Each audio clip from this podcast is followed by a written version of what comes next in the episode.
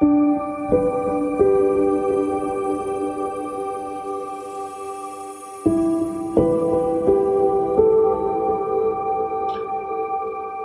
everybody. And this particular talk will be about equanimity. Um, it's a subject that I think is important to people interested in mindfulness and meditation. Basically, it's questioning, you know, what is equanimity and how to bring equanimity and peace into our lives through mindfulness. Equanimity.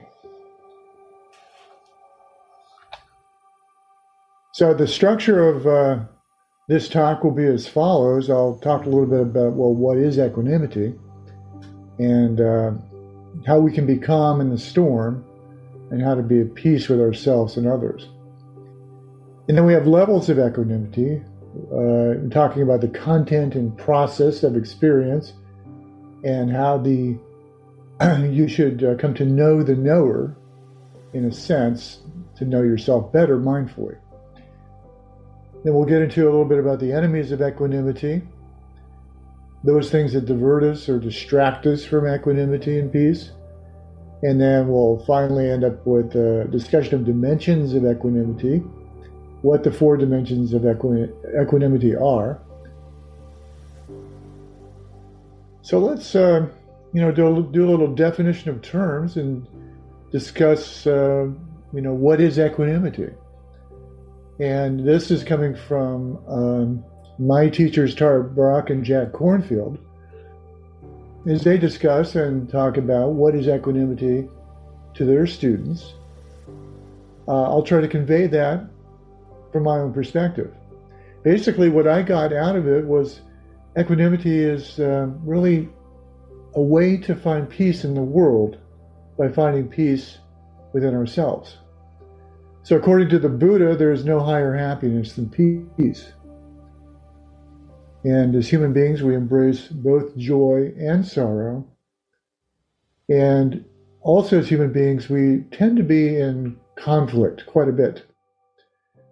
So, we are invited with equanimity and mindfully considering equanimity to end the war with ourselves and with others, or at least head in that direction. So by doing that with mindfulness, we can, you know, move toward, you might say, a state of equilibrium, balance, and equanimity. What strikes me about equanimity is that, to me, it's reflected in nature quite beautifully. Um, there's a couple of concepts here, a couple of, you know, these are this is really based in science the idea of homeostasis, which comes from the Greek words same and steady. And it's a it's a process by which things in in uh, in the world maintain their stability, maintain their balance, maintain you might say their equanimity. And really it's a matter of survival. So homeostasis and stability in nature, the balance of nature you might say, has to do with survival.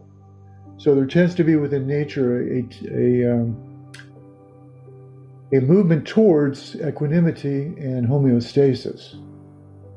Nature seeks equilibrium in its natural processes. It's, it's really a natural thing to do.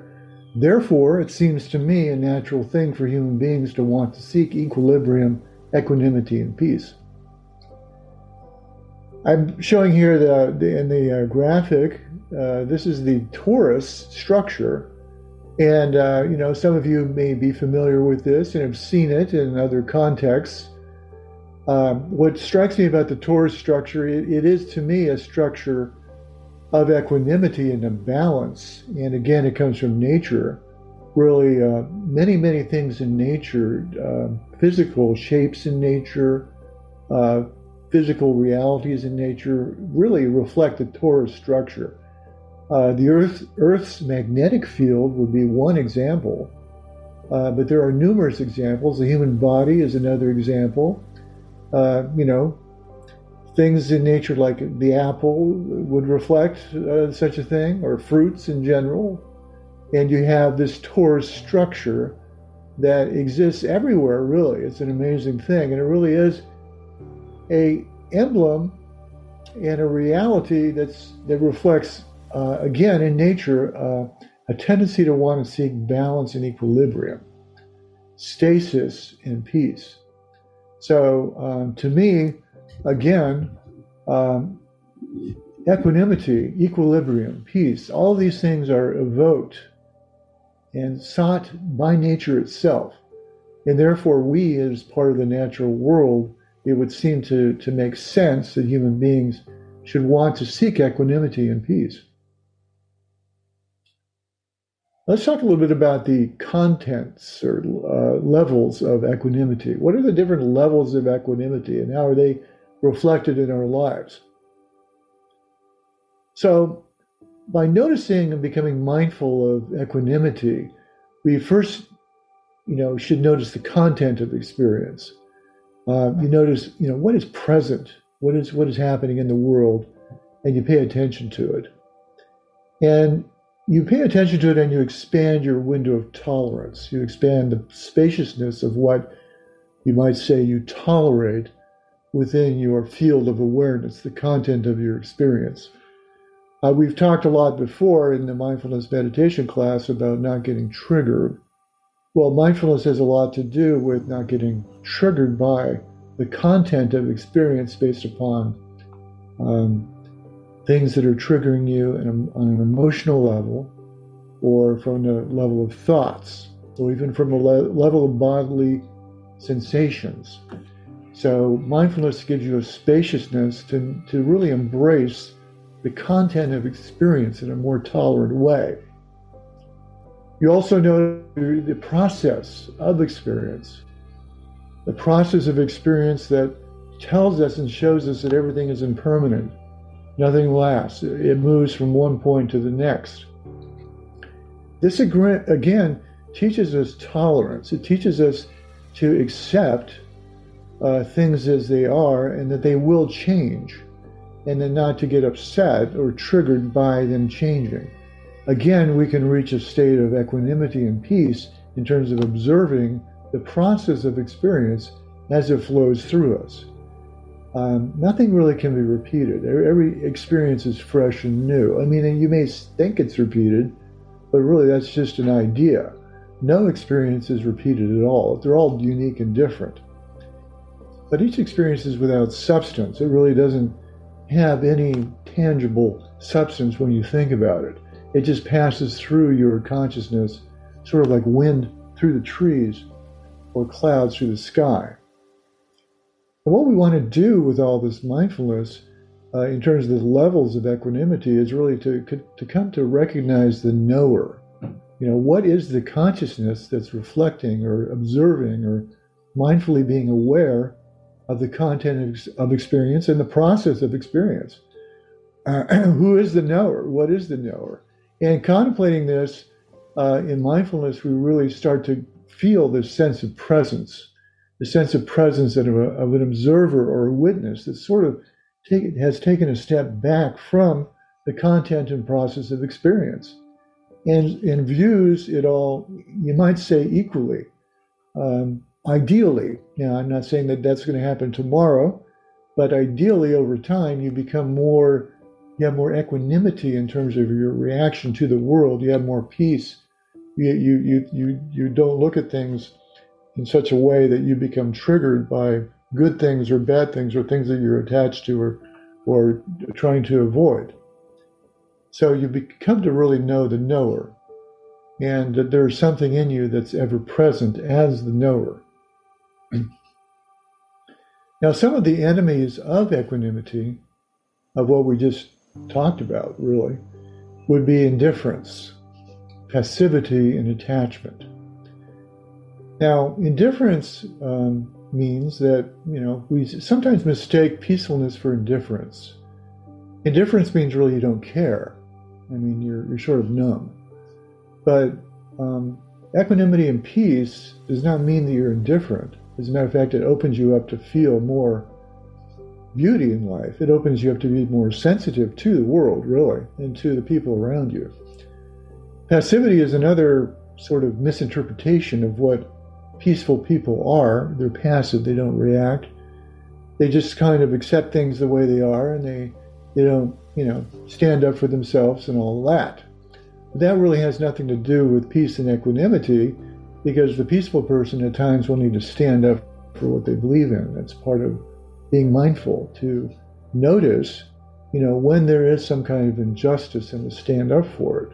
That's part of being mindful. So pe- peaceful people are not necessarily passive people. They may not always speak up immediately.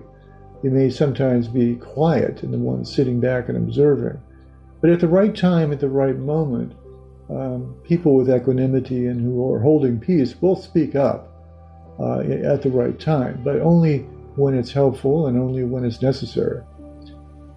Uh, attachment can also be an enemy of equanimity, uh, meaning that you become attached to the idea that, for example, you can fix people. Uh, that only if this will change, then uh, everything will be great. If only Bob will do this, then everything will be wonderful. If only Sally will do this, my life will improve. But uh, you know, you cannot be peaceful for people. You cannot fix people. You can't be peaceful for them. All you can do is be peaceful for yourself, and hope that that has sort of a causal effect on other people. It's a cause and effect situation you can have a you can be a beneficial cause that has an effect and an impact on other people simply by being peaceful yourself.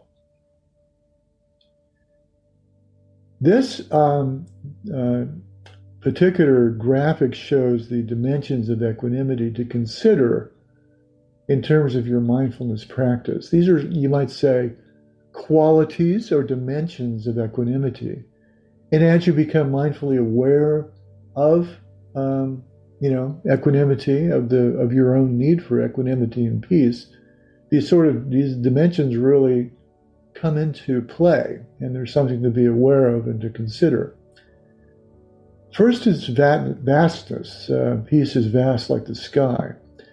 Uh, peace embraces; it does not exclude. It, it holds in itself everything in a way, like the sky. The sky is not judging uh, the, the people within it. It is not judging the clouds that pass through it. It is simply being an observer and witnessing these things pass through. But again, as human beings, uh, we are in the world and there are things happening that are always not so great. And we need to be able to stand up for that. So, so vastness doesn't mean, again, indifference. There's a sense of ease to equanimity that um, you know that it's not forced. You can rest in ease, and that um, you can be you know calm and relaxed and be in a state of what the uh, Buddhists would call calm abiding, and you can rest in that and uh, understanding that things are created and they disappear. They're impermanent. You can have a sense of ease with with life. Um, you can also see that equanimity uh, evokes timelessness. It is not in the future. It is not in the past. It is right here. It is right now. Peace, calm, ease, vastness. It's all right here in the present moment, right now. These are things to consider when considering peace and equanimity. It's also mysterious. We really don't know um, what it is. We can't grasp it. We can't hold on to it and say, This is peace. We can't hold it up in front of a mirror and say, Look at this.